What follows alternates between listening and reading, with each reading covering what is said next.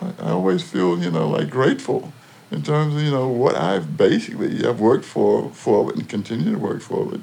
You know, sun up and sun down all the way through night. I enjoy what I do. Mm-hmm. It's not about money.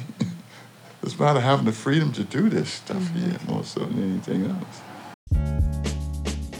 Hi, my name is Ellie Cody, and this is Manhattan Sideways. On this episode, recorded in January of 2019, we spoke with Alex Harsley, photographer and owner of 4th Street Photography, and his daughter Kendra.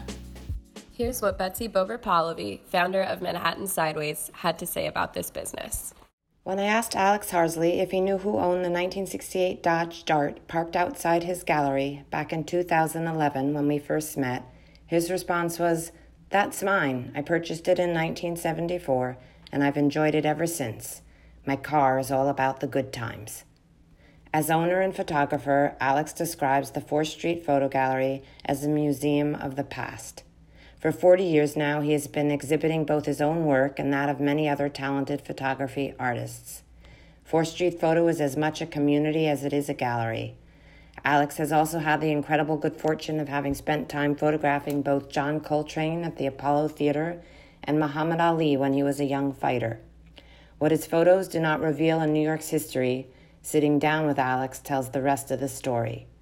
I encourage any art or history enthusiast to take the time to visit his gallery and to meet this warm and welcoming gentleman and to peruse his collection of photographs that pay homage to the city of New York.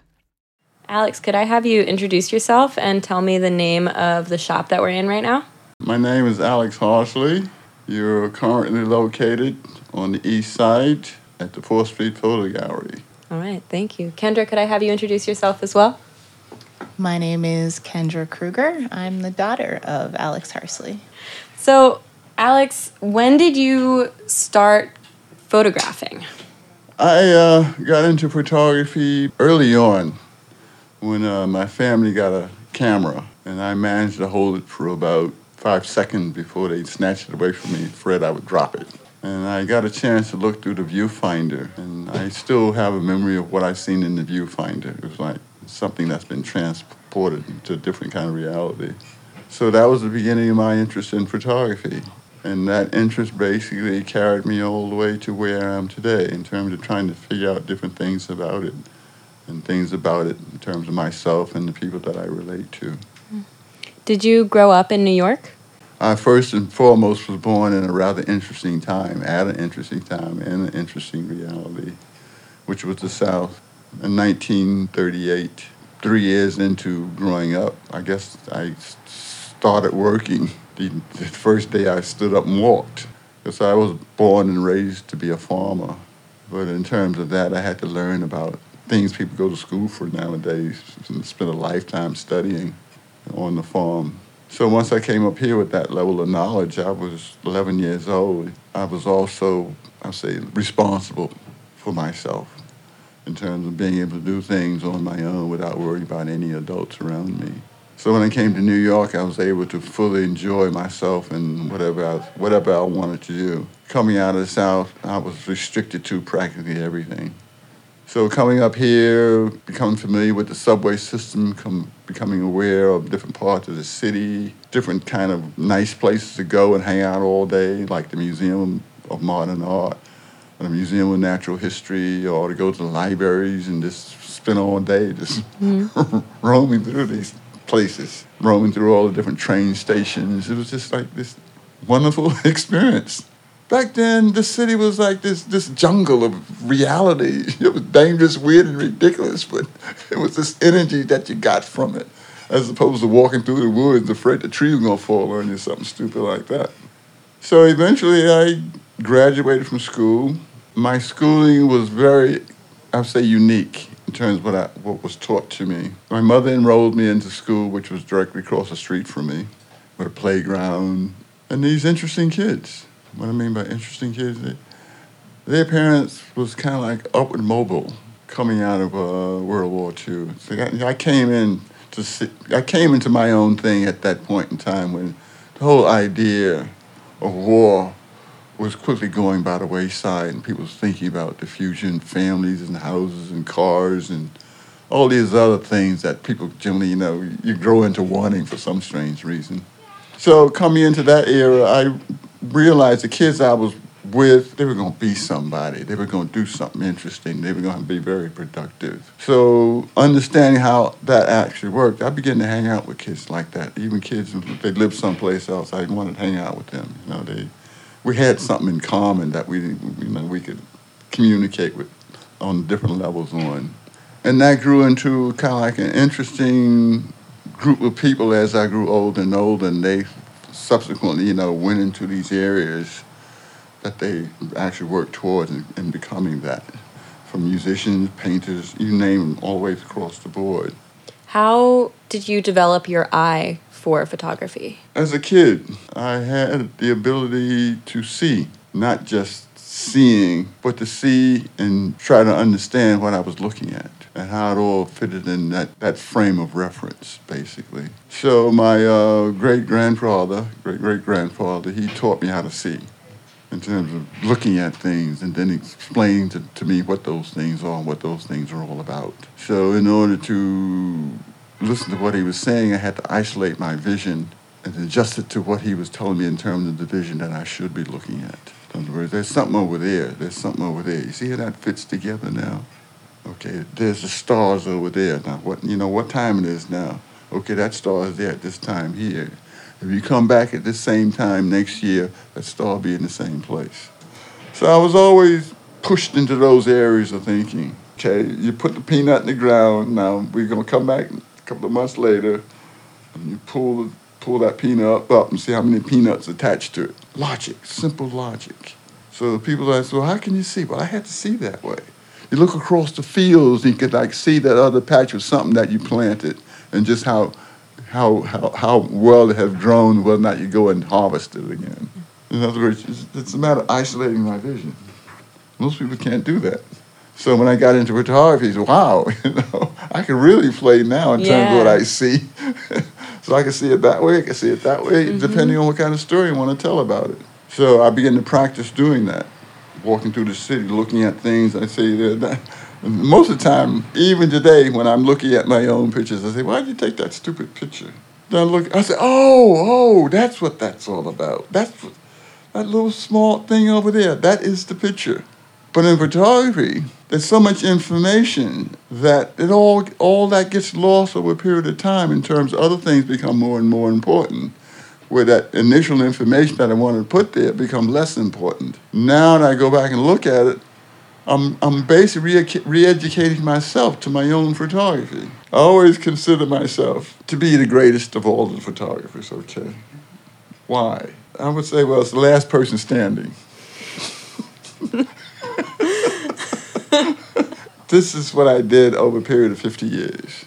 Starting at a time when this thing was basically on the way out. Once I got around to having a family, my family became a major component part of the gallery.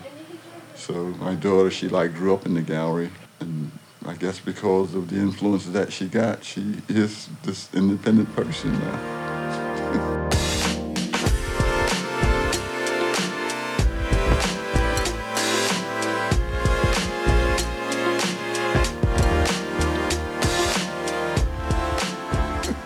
Kendra, do you want to talk about how your dad's work has influenced your life and how his philosophy has influenced you? Hmm, it's a deep question. Right now, a big theme that I think about a lot is how I think how he was saying as how he learned as a child to see in a different way. I think that's also something that he brought to both me and my sister uh, growing up both in this neighborhood and in this context of information almost of how do you understand information from different perspectives and tune your vision to see things uh, in through different paradigms. So i kind of i took that um, into the world of science and looking at how things work on in different dimensions and in different scales. I got really into physics and uh, both on the level of astronomy, but then in nanoscience as well. And so I got my degrees in nanotechnology and electrical engineering, but I always had this other vision of how it fit into different contexts. And growing up with both of my parents being artists and in this community that was very much about um, building new ways to live and creating new community, that also was something that I was always trying to fit together. So where where does the art and the science and the community and the personal experience all come together? So after I finished school and had the sort of existential crisis of well what is what is the meaning of all this technology that I'm developing and learning about and how does it how does it both serve me as an individual in my personal exploration and our community in general? I then sort of went on this journey to to piece it all together, and now I have developed this um, educational model that's all about merging our intuitive and analytical processes to understand the world around us, but also ourselves in in this both scientific and artistic way. And for me, again, it's it's all about understanding and unraveling information and looking at things from different perspectives and different angles. I see the universe as this very sort of fractal plane where there's lots of repeating patterns that exist all around us. And how can we sort of key into these patterns that exist on different scales to inform us on anything how to you know live our lives on a day-to-day basis or how to build big machines or just relate to each other in a more fulfilling way so it was a very growing up here it was very complex. There was a lot of complexity but there was not there wasn't a fear of complexity. It was more of an adventure. There was more of a, a courageousness to it with all of the artists coming through this space and in all of the opportunities we had as kids in this neighborhood and, and all of the resources. It, it definitely taught us how to see and how to be and how to be courageous and adventurous and it was it was a lot of fun. Can you tell me about your experience growing up in this neighborhood and what what you think of when you think of your childhood here? There were so many different people and and different ways of um, navigating the systems. You had to be smart. You had to have a, a high level of, of self awareness. So, growing up in the neighborhood, I went to the local alternative school and took part in all of the community garden activities and took music lessons and art lessons and dance. There's just so many different people, you know, it was it was it was beyond just a melting pot too. It was more more of this infusion of creation and I think there was a, a high level of expectation too in the kids that like we were entrusted with with a legacy of this neighborhood too. Um, that it was something that we had to take ownership to build the community and the the parents that raise children in this neighborhood always spoke to their children in a very mature way. You know, we were we were seen as uh, co-creators of this neighborhood, and so I think many of us grew up with that sense of responsibility. And those of us, a lot of us, are still here, still working with our parents in different ways, or working within the community to to help try to support that vision and that legacy that still exists here. You know, there there has been a lot of sterilization that's kind of come in or mm-hmm. Or blight or it's now I think probably 15 years post gentrification but there's still so much of what it represented in terms of as my dad often likes to say attention of many people there's always sort of the, a push and pull, but that's what makes it interesting. It's sort of like in ecological terms, there's something called an ecotone, a place that exists on the edge of two ecosystems. Um, a place where there can be an emergence of new phenomenon of new species of new ideas that are created in a higher level of complexity or a high, higher level of entropy and it makes it more difficult sometimes um, but you have to create in order to, to, to navigate those sort of systems you have to train yourself to have a larger capacity uh, to hold more realities uh, more possibilities and that offers then the, the, the opportunity to do a lot of different things You do still come back and help your dad in the shop. What do you do here with him? So, right now, we're focusing a lot on archiving, on maintaining the history, the stories that have come through here, the community and the cultural experience of the Lower East Side. We're really trying to make sure that that's not erased because it's so easy for information to just fade into time but you have to put effort and work into maintaining and solidifying the legacy of those stories. I think today there's a lot of momentum in creating these alternative strategies for creating collective community or different ways of organizing, different ways of building business and capital. But it's not a new phenomenon. And I think many of us who are part of that movement think that we're creating these new ways of living, but are so there's there's so much history that we can and so much experience for us to build upon that we don't have to reinvent the wheel. And there was so much experimentation, I think, specifically done in the Lower East Side and the East Village that um, can be drawn upon. And connecting with our elders and connecting with um, the experiences and the wisdom that they have is is incredibly crucial, I think, right now for us to um, be able to accelerate and dive deeper into a, a, collective sense of identity and culture and in, in, in a very intergenerational way as well. I think that the, this neighborhood specifically holds that institutional knowledge that we could really tap into.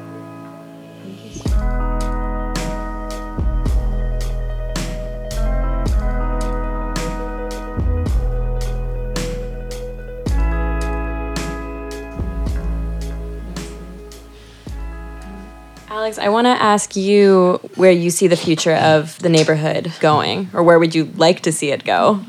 To me, it's always starting over again. Ever since I've been coming down here, I started coming down here in my early childhood on the bicycle. I would ride down to uh, the village, which was Washington Square Park at that time, and then I would occasionally ride over in this direction here. This area here was it was the worst. Boy, come over here, I could, could feel the energy. You know, you, you, just go, you stay in the street, you look straight ahead. You never, you never look. Who was living here then? Italians. And then once I moved into the neighborhood, they say, "Well, where's the rest of y'all? You're supposed to come behind us." Thinking myself, "Oh, is that how that worked?" Then you just, well, whose place did you take? And there was a lot of that going on different groups would come in the neighborhood and take over the neighborhood and push everybody else out. Mm-hmm. That was the dynamics of New York City for a while. Most people don't know about that. So when the gentrification thing came along and began to like, you know, grow roots, it's just a matter of uh, the people who realized the change was at hand, and the only way to survive with the change is to basically embrace and go with it. So somehow or another, I managed to do that. And what I mean by going with it, just just a matter of change of attitude in terms of what you thought was bad, you have to now find a way of loving it, especially if you want to survive. Mm. So this was, to me, 4th Street was like a microcosm of the world in terms of all the issues it had, all the politics, you name it. It was on 4th Street between 2nd Avenue and the Bowery. So basically, this was part of a 20 year plan. And early on, at the beginning of the 20 year plan, most people like me was warned that there's a 20 year plan and you're not part of the plan. Oh, thanks for letting me know. That's very important information. Now I know what I'm up against. And most people forget about the 20 year plan. So this whole block was put on the 20 year plan. Then it, then it gets down to me. I don't know what to do with me. I got everybody confused. Now they give me plenty of space. So I sit here all day, and people come in, and they spend a little bit of time. Three hours later, they leave, either smiling or shaking their head. I have a nice conversation with different people as they come in. Because that's what I initially wanted to do. Now I have the time and the space to do it in. They have a different idea when they come in here until they start looking. Then all of a sudden this silence overwhelms them. The next thing you know, say, look at this.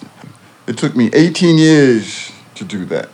18 years of studying people like that to get them into what I do and have them be educated and enjoy what they're looking at and realize what they're looking at. So now anybody can come in here and get the same experience. And that comes from running this gallery here for 30 some years, mm. Almost 40 years. Every day, seven days a week. I took very little time off. So, Alex, I'm wondering how you found this space on 4th Street. So most people I knew were smart, right? So I helped them, and they in turn helped me. So anytime I needed something, you know, just express that, and they would go to work on it. Then somebody said, "Well, there's a place over on Fourth Fourth Street, and then people are nice. I think they'll give you a place. You need to go over there." So I come over and make contact with them, explain to them what I really was interested in. And they kind of like look at me and say, "Yeah, sure." I got that feeling. So I said, okay, this is what I'm up against. Now, do I want to play these people? Do I really want the place? Yeah, I need, I need to make these moves. So I went downtown to the main office, explained to them what I wanted. They like, yeah, sure, too, right? I said, okay, I got some time, I could play. So I decided to go down there every morning, sit in front of the guy's office as he's coming in. Hey, good morning. Went on in and hang out there doing some other stuff for about two hours and left. Then after a couple of weeks, he said, what do you want? what do you want? So I came up with the paperwork. So the place they supposed to have was 60. The place directly across the street. Give it the paper. Say, oh, no, no, no, we're going to take that space. You can have the place across the street. Eh, what's the difference? so I came across. But it was yucked out for real. Boy, was it yucked out. Ooh, they had that much dust on the floor. Oh. And all kind of other weird things in here. but I had the right kind of group of people with me. You know, they didn't care. You know, they was they was happy to be doing something stupid, right? so we cleaned the place up. Took about six months to clean it up. Redid everything, and the place was magnificent. I worked it and worked it and worked it. Boy, it was so perfectly beautiful. Wow. Then I got notice. They came in one morning and said, We're going to redo your electric. I said, Great. They redid the whole electric, right? Then the next month said, You got to leave. So I had to leave here for three years. Why did they ask you to leave? They wanted to redo the place. I got uh-huh. cement floors now. Mm-hmm. You think I want cement floors? I got a lower ceiling. I got less space going that way. What was the point for them? Were they were were they expanding the spaces Oh, next to it that or was what? the begin- that was the beginning of urban renewal. This community here was was run by this interesting person called Goldin, Miss Goldin, Goldin, I forget her first name. And that was during the era of Robert Moses. And Robert Moses was a builder, and he proposed building a highway across Delancey Street from the bridge. So people coming out of Long Island would not have to stop in New York City and go straight into the Holland Tunnel. And that would have destroyed most of Little Italy and all those other places. So she decided to put up a fight about all of that and wound up fighting for this area here. So this became her little pet in terms of protecting it. And I showed up, right? So I had to become friends with her. And then I had a show with somebody that's very controversial. And then one night, all those nice people finally found an excuse to beat up on me and get rid of me, right? So they came knocking at the door about 11 o'clock at night. Bam, bam, bam, bam. When I get under stress, I like to take time out and study my feelings because I realize that, damn, man, the bottom of feet sweating. Of your feet never sweat in your life. What's going on here? you the people upset you, huh? Be preparing to run for a couple of miles. Some of your ancestors just woke up. I uh, got on the phone and called all my people, told them that neighborhood had decided they didn't like me anymore and they wanted to get rid of me. You need to come over. So they all showed up, right? So another group came in, they looked at all these strange, ridiculous people sitting in here. they came in like little kids. I said, damn. I was always trying to engage these these conversations about likes and dislikes, misunderstandings, understandings. So that was the first time I kind of like really got involved that level of conversation with people.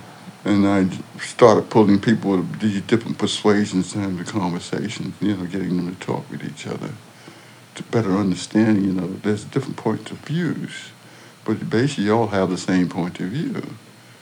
It's just a matter of what angle you're coming at it. And a lot of people that I was basically ignoring, I started to to take a better look at in terms of the, well, they need help also. How did you try to start those conversations? Well, the first thing I asked them, what do you do? That's the beginning of the conversation right there. You know, been begin to merge some of my understandings of what they're doing and how they're thinking in those different areas. And what are they doing about that in terms of people that they're around? What kind of job that they have? I just want to ask, Alex, you were photographing during a time of very intense change politically in the United States, and I'm wondering how you saw your role in that as someone who was able to document it and offer your specific perspective as an artist. Well, I was always a passive onlooker to the whole political experience. I was brought up in the church as a religious experience. Uh, and the political experience was not really there in terms of the people that was raising me.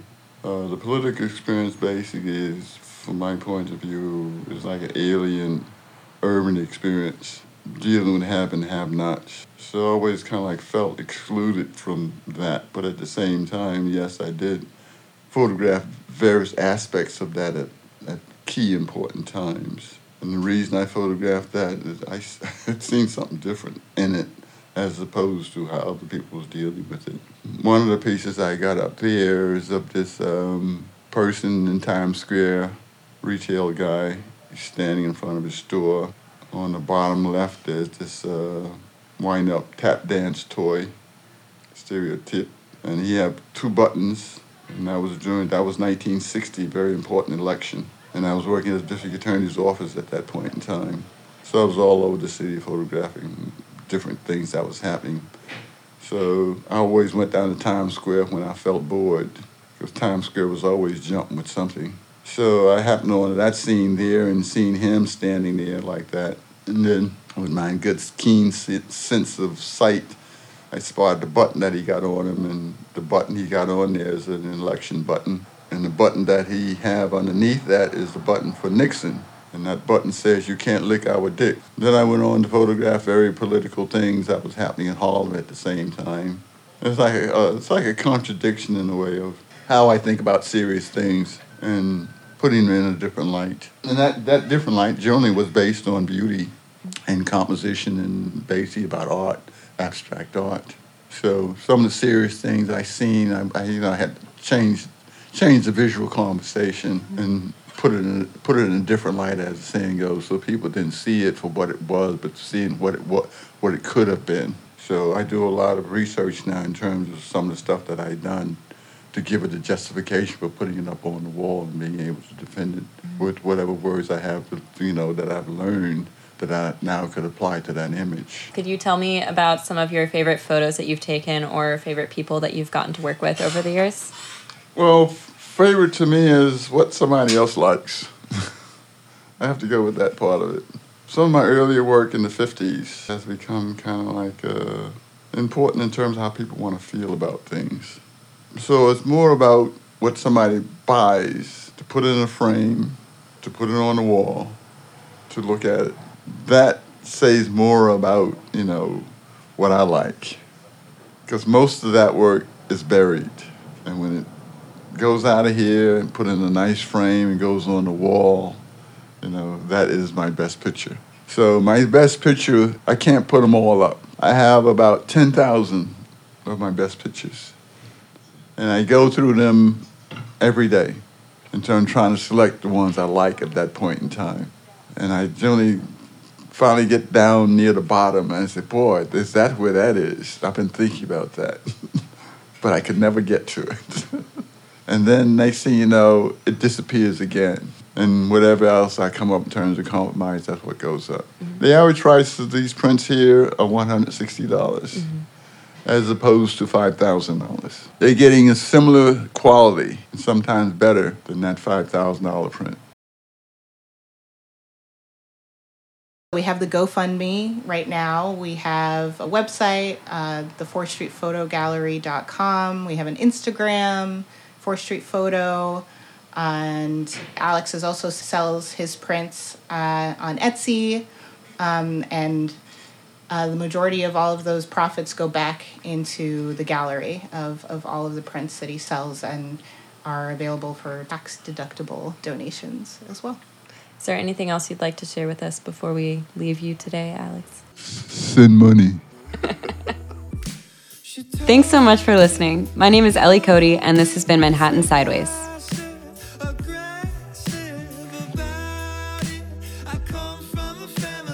If you'd like to learn more about this particular business or to discover and read about thousands of other fascinating small businesses on the side streets of Manhattan, please visit our website, sideways.nyc, and of course, follow us on Instagram and Facebook at NY Sideways.